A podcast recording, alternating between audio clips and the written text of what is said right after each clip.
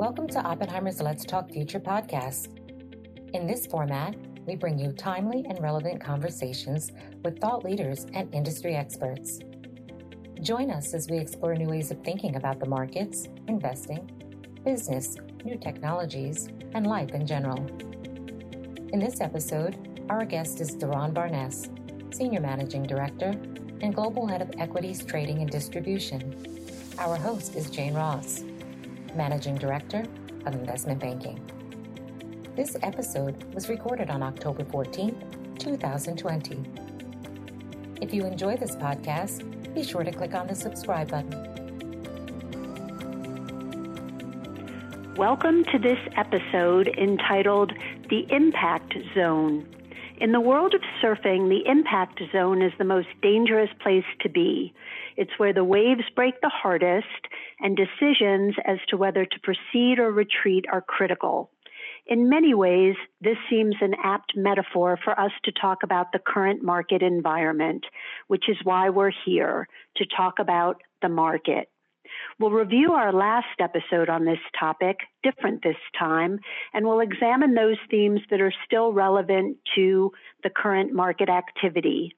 We'll talk about where we are now, including market participants, behavior, and fund flows, and finally, as always, we'll look ahead to the outlook for the next few months and beyond. We're so happy to welcome back Doron Barnes to lead this discussion. Doron is the Senior Managing Director and the Global Head of Equities Trading and Distribution at Oppenheimer. He sits at the nexus of our institutional clients, our retail clients, our trading and distribution infrastructure, and so Doron has a unique vantage and perspective on these important matters. Welcome back, Doron.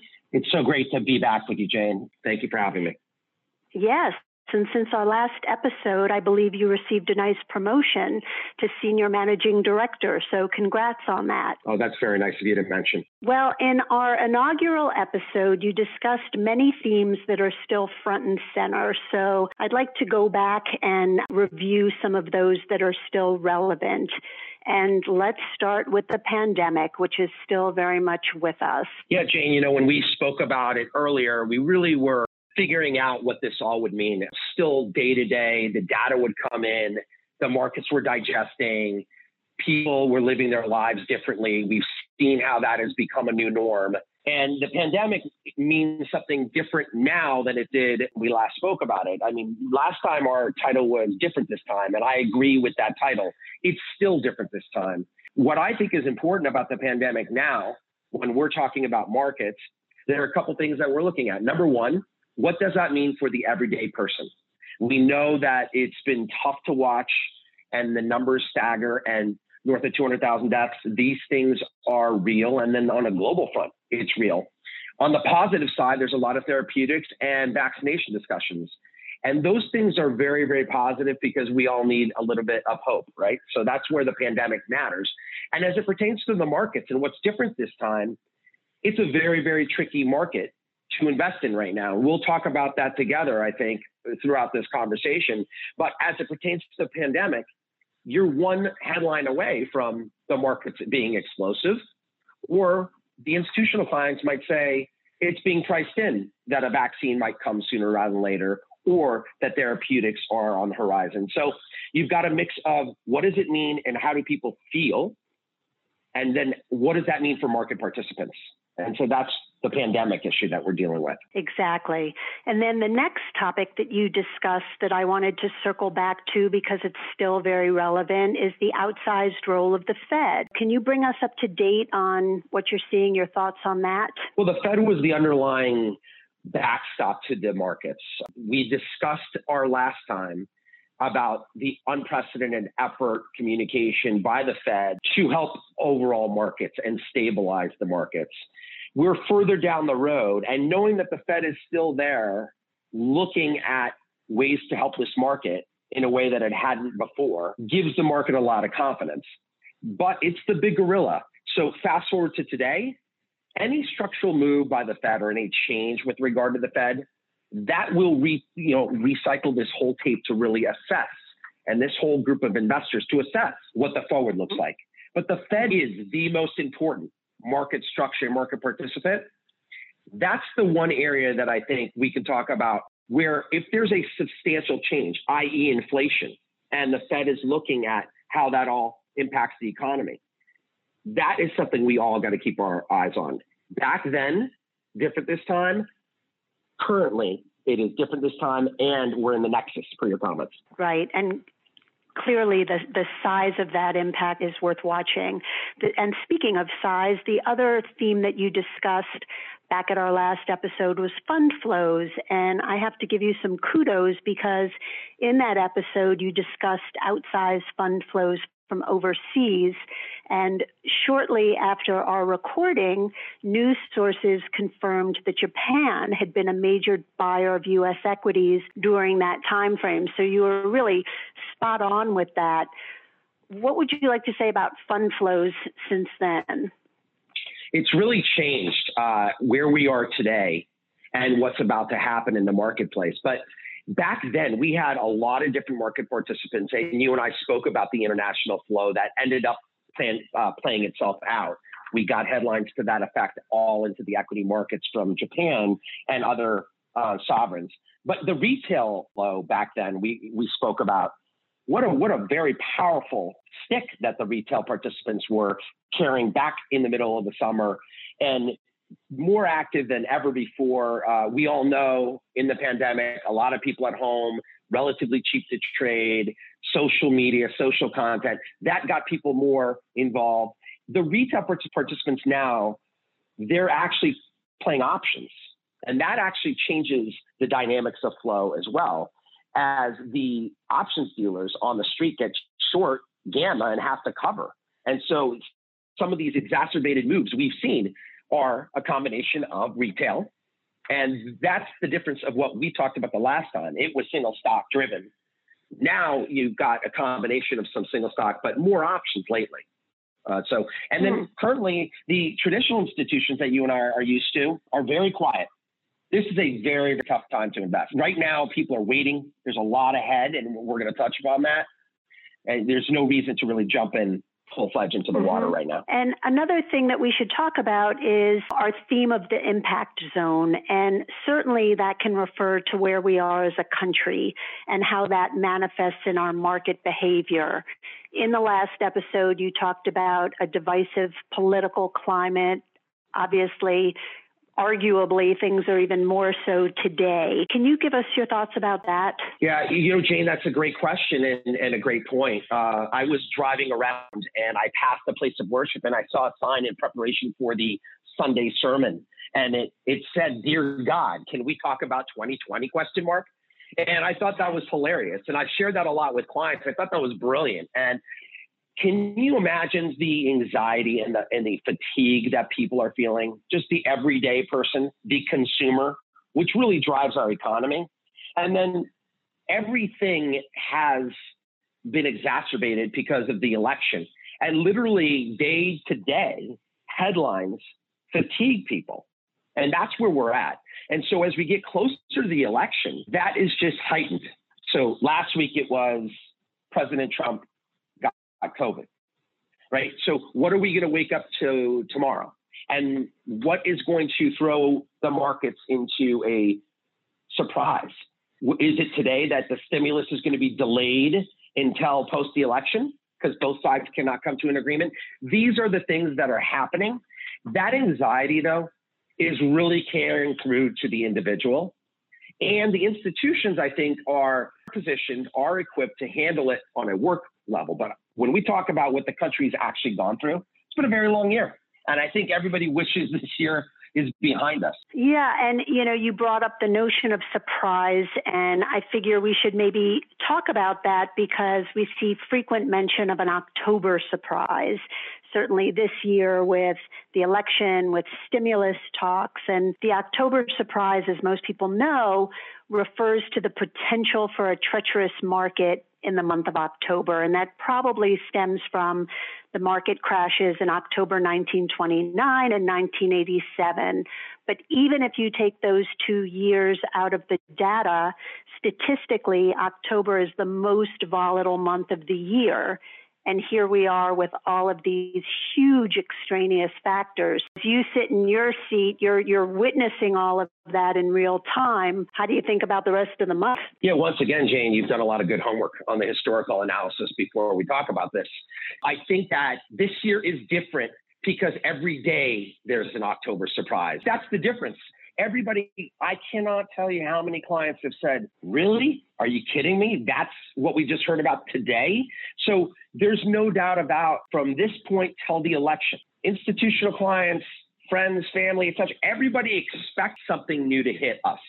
And I think social media, I think media itself, I think those topics are real and just in front of everyone day in and day out. And because it's such a divisive election, there's just going to be continuous commentary that will get people to scratch their head and say, oh my God, I would literally like to get through this. I would really like to get past the election. And and I think that's that's the surprise, Jane, that this October is almost every day. Right. And, you know, we decided to call this episode the impact zone because everything does seem to be so heightened on a daily basis. And, you know, listen, I know you're not our market strategist, but from a market observation point of view, looking at valuation, the conventional metrics, PEs, and price to sale ratios could argue that stocks are high, but then interest rates are so, so low and there's a persistent, there's no alternative argument that endures. As you're navigating these treacherous waters, that seems to be a pretty decent pressure between those two camps. Where, where do you come in on that? I listen to our customers. I listen to our mm-hmm. clients mm-hmm. and, and, and figure out what they're thinking. The bull case is what you mentioned, Jane, that interest rates are low and they'll be low for a long time. Remember, I mentioned earlier, as long as the Fed doesn't change that structure something doesn't change, i.e., inflation. But with rates low for a long time, volatility, and that's key, I'll get to that in a second, staying low, and you have a real bull case argument that on the long term, equities are still very attractive at 20 and a half times, 21 times. That's definitely uh, sellable and makes a lot of sense. Conversely, look, there are things that we cannot see and forecast that I think are very real we we are hearing it and feeling it from both the customer base and individuals. This year's harder. There's a lot of structural shift on terms of companies that are doing well versus companies that aren't. There are there are so many data points that are on the line, critically key. The election does it is it contested? Does it get resolved quickly? And who wins? And then what does that look like? And more importantly, what do those months look like between transition? These are things that are really, really heavy on the market, in my opinion. If you polled 90% of our customers, they'd say they are bulled up. They are very positive because of the points you said. I think that the high frequency traders that are forced to chase markets higher, which is what we felt in some of the bank stocks, or when they have too much volatility, they can't invest in equities and there's a shift. Or hypothetically, what if Biden wins and the tax rate is going to change? What does that look like?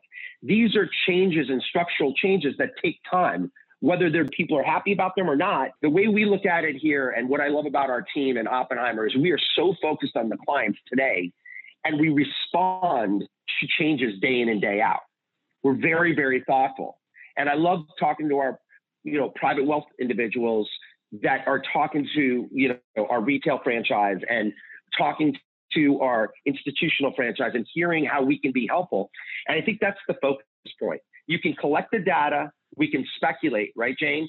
But in the end of the day, it's really a flip of the coin right now. And that's why it's a very tough time to invest. And that's why our mutual funds are very quiet on a relative basis.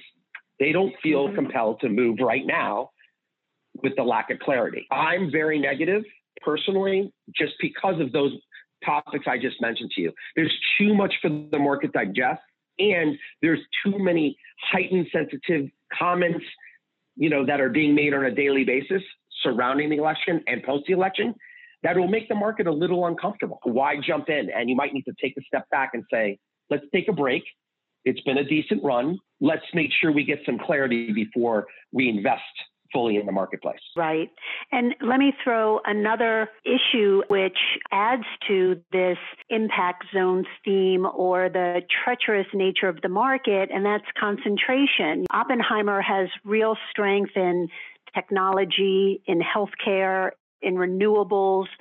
Those are all sectors that this market has loved. However, I read about concentration and that things have narrowed. What do you think of that? Look, the mega cap trade eh, where everyone is crowded into scares everyone. As you can see, currently we have option activity or we have concentrated institutions that are into the FANG stocks to continue to drive that higher. At some point, that will be difficult and that will be a problem because if you unwind and there's a structural change, you need to look at valuation differently. Those names will all get sold at the same time. And that's what people are very concerned about. You know, you bring up very good sectors that we cover. Our consumer sector, another great sector. I love the three that you mentioned too, because people are utilizing our research content and our staff in the sectors that you mentioned, plus others that really are differentiated. I, I'm, I think that one of the things we feel great about here is the clients are leaning more on us, not less. And we want to be a really good partner because, Jane, we know it, it's hard out there. It's really hard, and people are tired.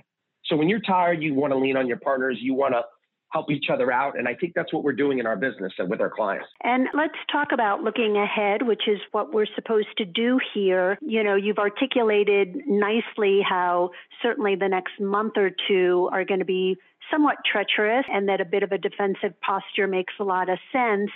As you think about your business plans heading into 2021, please give us a sense of how you're planning looking ahead into next year. I think that we take the data that we're getting internally at Oppenheimer, we figure out who our partners are, and then we say, how can we help them in their process? And that changes daily. And I think what makes us great is we're pretty malleable flexible. We have got great leadership that knows what they want to accomplish. And if things need to change, we change, we pivot.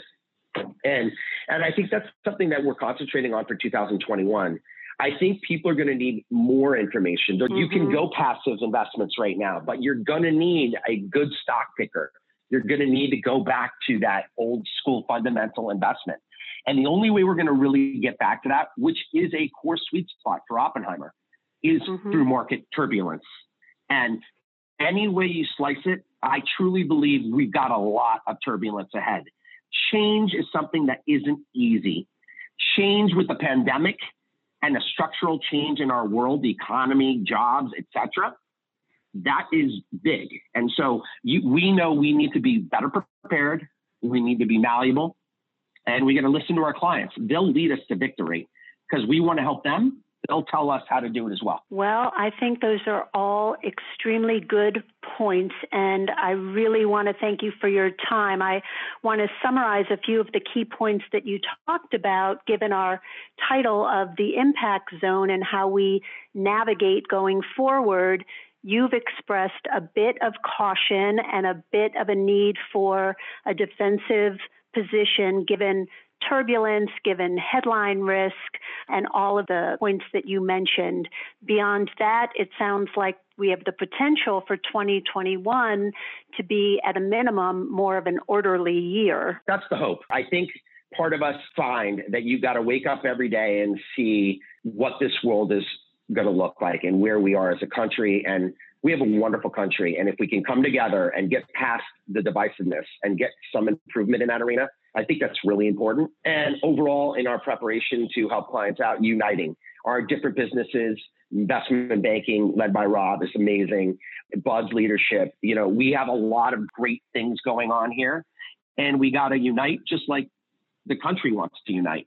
I think everyone's just tired of it being tough and divisive. And I think you're right, Gene. Like, what is normal? We know it's a new normal. It's going to be a new normal. But let's see what happens. There's no doubt about it. There will be a gasp and a release either way once the election is done. Then we'll see what this market will show us. Then we'll see how we really look forward. But what I do know is the, the capital markets business, the markets businesses around the street, people have done a great job of navigating through the tough times, being there for each other. And I'm really proud for our team at OPCO to be a part of it. Absolutely. Well, thank you so much for your time. Thanks for having me, Jane. Don't miss the next episode of Let's Talk Future as we explore a variety of topics important to every kind of investor by bringing our firm's financial thought leaders directly to you. Hit the subscribe button today.